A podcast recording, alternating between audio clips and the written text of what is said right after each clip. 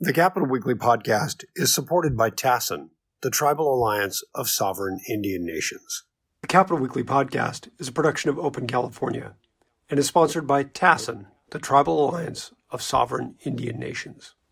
Day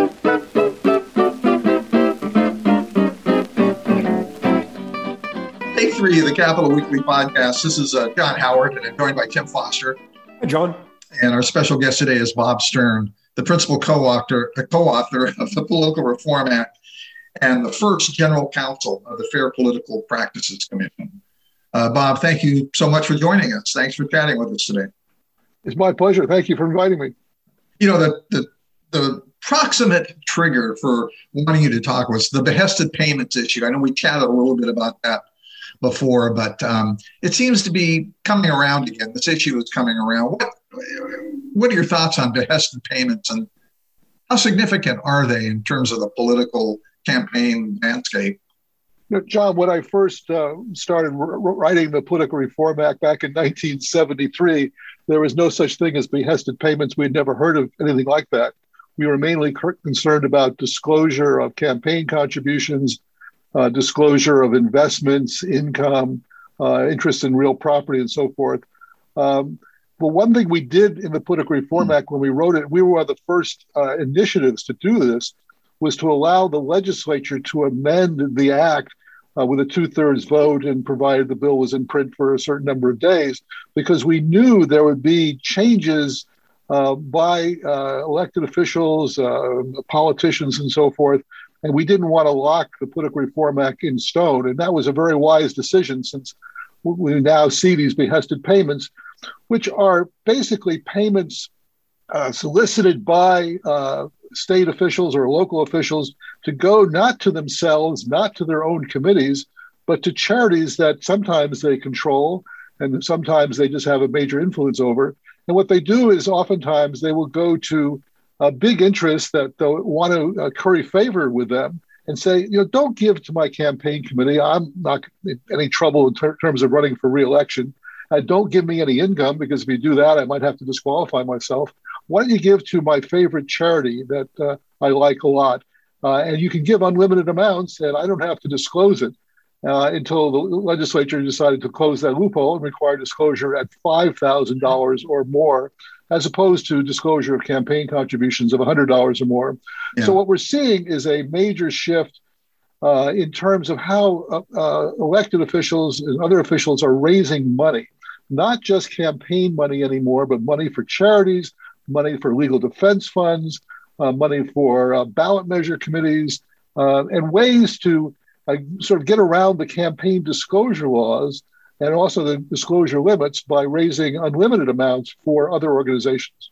Hey, Bob, if the money doesn't go directly to a uh, to a, candidate or an incumbent who's running for reelection, if it doesn't go to that person directly, What's wrong with it? What's wrong with a behested payment? It's legal, clearly, but but it doesn't have a good smell to it. Well, that's right. There's always a question of legality versus ethics.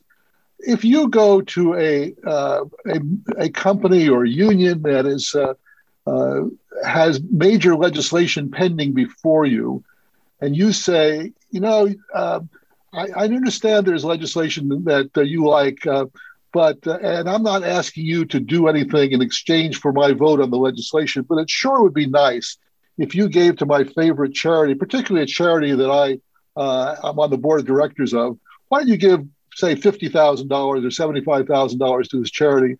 Uh, that would make me feel pretty good. Now, if, if you do that to a special interest, the special interest is going to say, you know, we have this legislation here that's worth uh, $100 million uh, $50,000 contribution to a charity, that looks really good, uh, will, will make the public official really happy, and everybody wins, mm-hmm. except, the, except maybe the public who doesn't like the legislation that, that the official is voting on. Over the years, the Political Reform Act has been uh, has been amended. I guess would be the word, but I mean there have been changes in the rules regulating campaign donations, campaign contributions. The amount has been changed I guess to coincide with inflation to reflect an inflationary spiral. Um, but it seems like no matter what limits people may want to put on campaign spending, it just seems there are ways around it at the end of the day money seems to find its way into politics. It just may take a different path. At one point, I remember the parties became very powerful because they their their, their ability to, to funnel money and offer donations and limits were removed in many cases augmented their power made them stronger than they had been before okay taken that over time how our campaign disclosure laws have been affected well, that's very true. Uh, and that's why we said that the Political Reform Act should be amended because we knew that we couldn't anticipate uh, everything. And after all, uh, I mean, I, I wrote this law with uh, Dan Lowenstein and many others in 1973, and that's 48 years ago. I'm kind of amazed that the act has survived this long. Uh, uh kind of, i remember turning to Dan on the night of the election in June of 1974. I said, Dan, I'm 30 years old uh, is this going to be the highlight of my professional political professional career?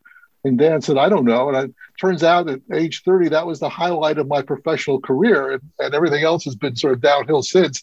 But um, and this did, is right in the middle of Watergate, right? I mean, 74, Nixon resigned three months later.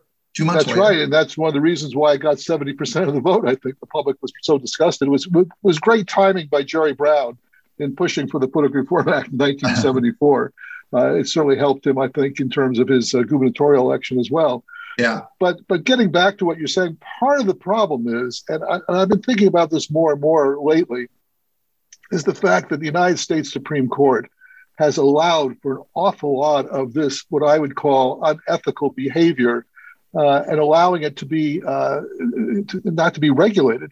For example, the United States Supreme Court had said that you can't limit how much money a candidate can spend on his or her election. You can't limit a, a, a, how much a ballot measure can spend uh, or even uh, raise in terms of campaign contributions. And the court even recently said that you have to have a, the official has to take an official action uh, before money given to the official is considered to be bribery. So what I see is the fact that we had very good intentions in 1974. We wrote a lot of good things in there, some of which was declared unconstitutional by the court. The, for example, the contribution uh, uh, expenditure limits. The one thing the court so far has allowed is disclosure. Although Clarence Thomas, Supreme Court Justice Clarence Thomas, has, has said he thinks disclosure is a violation of the First Amendment, and so he might have to see with these new Supreme Court justices what happens to disclosure. So uh-huh. we do have we do have disclosure, but we are unable to limit how much money is coming in, how much money is being raised, uh, except for money given directly to a candidate's own uh, campaign committee. So part of it is not the fact that we can't come up with solutions, is the fact that the Supreme Court, in my mind, has has taken the First Amendment way too far and made these solutions unconstitutional. So there's no limit on money on the amount of money a candidate can spend, but there are limits on how much an individual donor can give to can give to a candidate in any given election cycle, state and federal. So I guess if they if they have a wide, if a candidate has spreads a wide enough net, can get whatever money he can he can raise, he or she can raise, and then spend whatever they want. But individually, uh, campaign contributors are limited, aren't they? They are limited, but they are not limited to super PACs. They're not limited to uh, committees controlled by the candidate for ballot measures. I see. Or if the candidate wants to run for statewide office, they can uh, raise uh, huge amounts of money. And the limits in California are much higher than the federal limits. But what we've seen, I, I mean, I believe in contribution limits, but the contribution limits have been really, uh, they, they, have been limited in a sense by, by court decisions.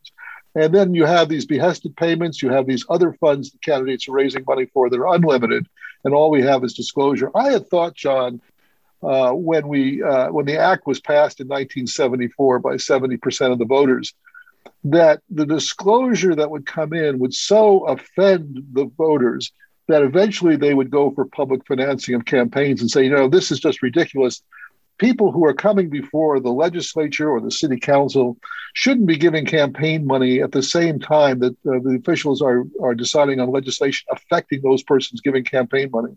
Yeah. But mm-hmm. the court decision in 1976, and it was a 1976 decision that really started this, Buckley versus Valeo, said you couldn't require public financing for all candidates. If a candidate wanted to turn it down and raise um, uh, and spend unlimited amounts of money, you couldn't require candidates to accept public financing.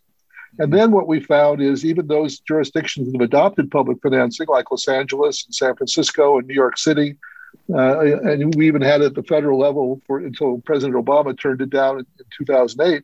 Even those uh, laws, uh, what we found was that um, candidates were were, were uh, still able to raise lots of money from special interests uh, despite the public financing. In fact, we had one instance where we had uh, in Los Angeles a candidate who got public financing and who's told us uh, that they would not have uh, won the election without public financing. And we said, terrific, that means the system worked. Well, the next election, she didn't accept the public financing. And we said, why not? She said, because I could raise more money without it. Um, so the public financing has not been the solution, the panacea that I thought it would be, partly because of these behested payments, partly because of office holder funds uh, and, and other ways the candidates have been raising uh, unlimited amounts of money uh, despite the uh, contribution limits for their own personal campaigns. You know, the independent expenditure committees we've seen um, they've grown exponentially over the last few years in California, and more money is going through them. But my question was always: Are they really independent? Someone who supports a particular candidate gives a ton of dough to an IE. I can't help but think there's a wink and a nod how the money is going to be spent. It just uh, how would you ever know that it's truly independent? Are there ways of assuring that an IE really is independent? Well, and again, that's a Supreme Court decision allowing unlimited independent expenditures, which I again, you know, I I obviously uh, respect the decisions, and, and I won't write legislation that, that's unconstitutional given a Supreme Court decision, but I don't have to agree with the decision. And that was another decision as part of Buckley versus Valeo. By the way, written by Justice Brennan, although he didn't sign the opinion. And Justice Brennan later formed a school or a, a, a program at the New York University, NYU, trying to uh, uh, change the uh, and, and challenge the opinion he had written in 1976, which he thought that he had written it incorrectly, I think. So again, it's a 1976 decision, Buckley versus Valeo, that is causing many and many of the problems. Um, we have Citizens United as well. So, uh, yeah, the, the problem is independent expenditures. And how are they independent? I think in most cases, John, they are independent. But with disclosure, if uh, an oil company gives $75,000 to an independent expenditure committee, and um, the uh, committee uh, is is going to decide whether or not to oppose a certain legislator. The legislator knows that the oil company is yeah. given to the Independent Expenditure Committee, and and might be hesitant to to vote against uh, something the oil company wanted, or more actually probably more relevant today, a labor union. Uh, labor unions uh, have huge, as you know, huge influence over the California legislature. And if a labor union says, you know, announces, for example, we're going to have an independent expenditure campaign against Bob Stern because uh, he's uh, anti-union. well, you know, I'm going to know that, and I'm going to be very careful about how I vote. Hey, Bob. So, can you do you have any sense of how this compares to how other countries control uh, their campaign financing of, of elections? Uh, I mean, we're obviously not the only democracy in the world. Uh, how does how does this compare to the standard worldwide?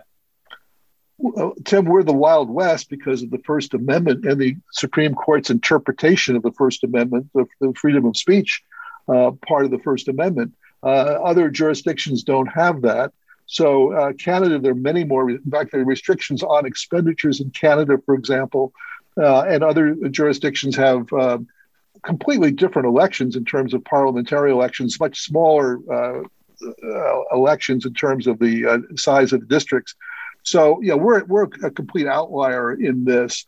Uh, and countries look at us in just amazement at how can how can you have all this money flowing from people who want something from government, and and you expect the public officials not to pay attention to what they want.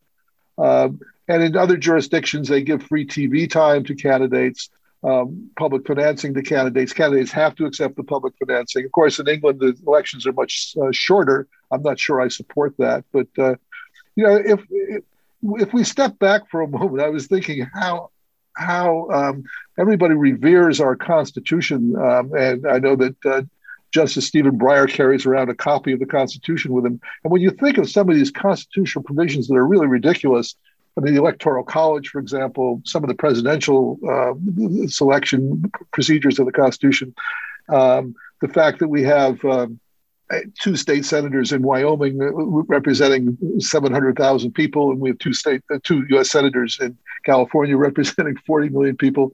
Um, we really need to take a look. I think. I mean, I'm in favor, frankly, of a constitutional convention. Take a take a look. We are the oldest constitution, but we are also the most archaic constitution, and we have a Supreme Court, in my mind, that is very, very conservative when it comes to uh, corporate speech uh, campaign contributions, and is, I think, really out of touch with the American people.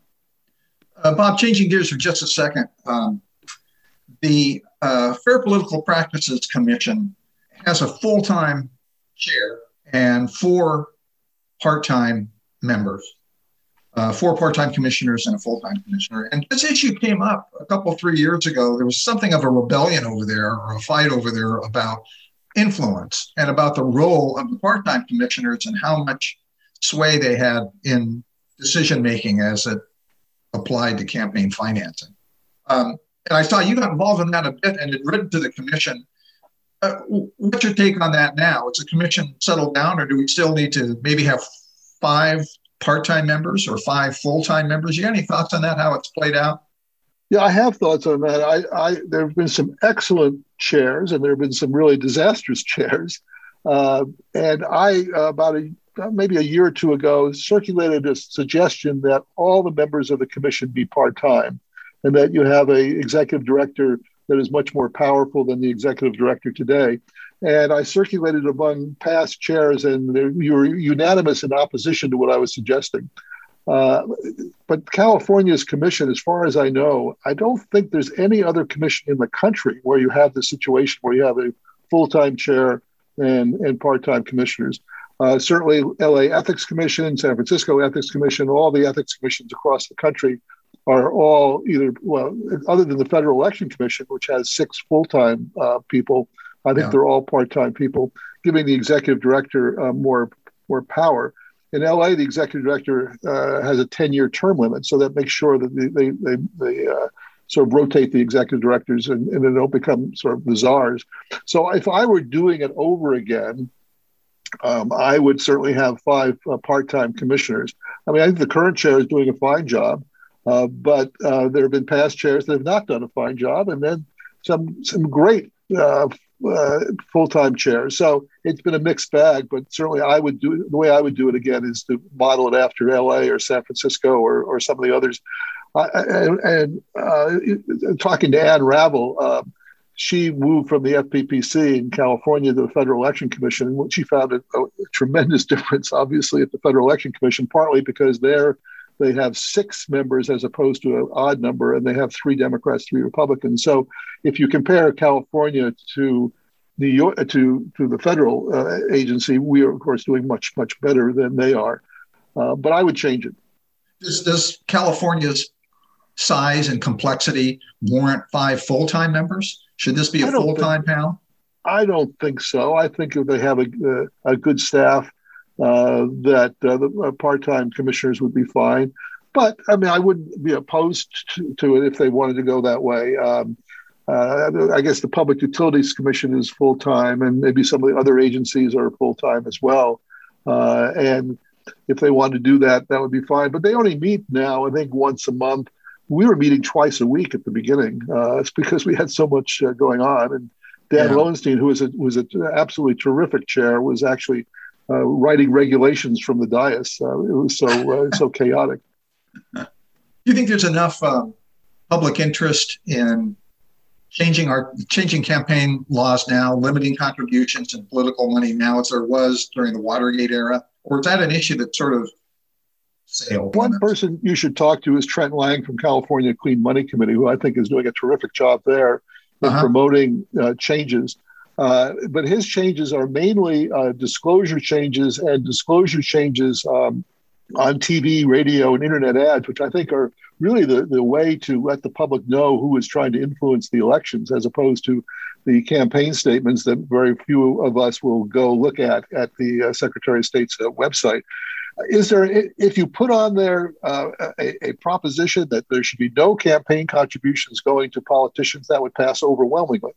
But of course, it would be declared unconstitutional by the Supreme Court. So why do uh-huh. it? Yeah. So I think the, the public at this point has a very, very low opinion of uh, elected officials, of government officials, uh, for a variety of reasons, and would would support almost any restriction. For example, if you put on there that no elected official should be paid more than a dollar, that would pass overwhelmingly too. I wouldn't support something like that. But uh, the public has such a low opinion that almost any reform, I think, could pass. The big problem would be uh, whether it was constitutional or not. Hey, Bob, one last question. What do you think the uh, next step should be uh, in the legislature or the gov- an action the governor can take? But what should the next step be to get at this issue of too much money in politics? Is there anything the state can do to uh, get the ball rolling on that? Well, again, I would be uh, looking to uh, California Clean Money Committee for their recommendations in terms of more disclosure on on ads. But the problem is you don't get disclosure of behested payments, and you don't get disclosure of uh, contributions going to uh, future committees. So the problem is that we have all this money coming into elected officials uh, who control various entities that we will know about if we go to the Secretary of State's website, perhaps, but that's about it. Um, and uh, the, the public is so jaded at this point that they expect all this money coming in, and there's there's not too much outrage when it comes in, except when the official is prosecuted. And we've seen some prosecutions down here in Los Angeles with the city council. Uh, the problem is that you have a, a difference between sort of ethical standards and criminal standards. And the only time people get really outraged is when there's somebody is uh, is criminally prosecuted. And one more thing, John, and that is that the only time the public really, really gets uh, outraged is when the chief executive is involved in a scandal. Uh, so you had uh, President Nixon involved, uh, obviously, in the Watergate scandal, and we had many reforms. Down here in Los Angeles, we had Mayor Bradley involved in a scandal, and we had reforms here in Los Angeles. Now, the problem is that President Trump has been involved in so many scandals. Uh, and what we see is that the um, the public is so divided between uh, the parties that it's unlikely that we will get anything through without a change in the filibuster rules of, of the of the Senate. So I am not optimistic about future reforms, mainly because we're so divided uh, right now that we're not going to get a consensus between the parties. Great, Bob Stern, thank you so much. Thanks for chatting with us today. Tim, did you have anything you wanted to add? Okay, well then I was on mute. Um, oh, I'm ashamed. All the millennials right now are just so embarrassed for me. Um, but uh, no, I think we're good. I, I, enjoyed all your questions. I enjoyed being able to pontificate a little bit and, and start thinking about uh, about this whole subject again. So thank you for inviting me. Yeah, thank you so much. Uh, and go back to your tennis now. It's okay. All right, off we go. Thanks, Bob. Yep. Take care. So, John, are you ready to do uh, our worst week section? Uh, sure.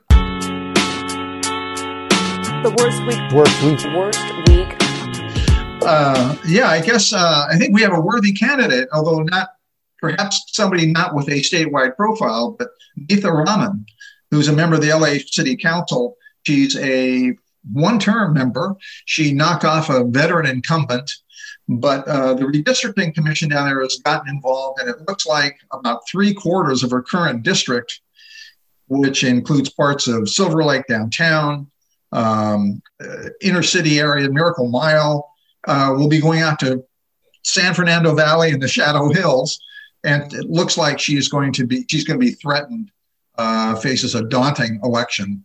Yeah, I, I understand she's now going to be representing Bakersfield. It's very difficult redistricting. So I don't know what's going to happen, but she clearly uh, had her political world turned upside down. I think her communications director said this is really an attempt. She was quoted in uh, LA Magazine, really an attempt to, to invalidate a legitimate election. And it certainly seems like that to us from here. Jim, you got any thoughts? Uh, no, I just, and I do want to thank uh, Rob Krinke of Grassroots Labs, uh, who for bringing this to our attention. I would have missed this one actually, but yes, I, I think she definitely did not have a good week. Yeah. Okay, then there you have it. Tim Foster, thank you so much. Hey, thanks, Sean. And it's John Howard saying thank you very much, uh, listeners, and we will catch you next time around. The Capitol Weekly podcast is produced by Tim Foster for Open California. If you enjoyed today's episode, we hope you'll go onto iTunes or wherever you get your podcasts and leave us a positive review. Thanks a lot, and we'll see you next week.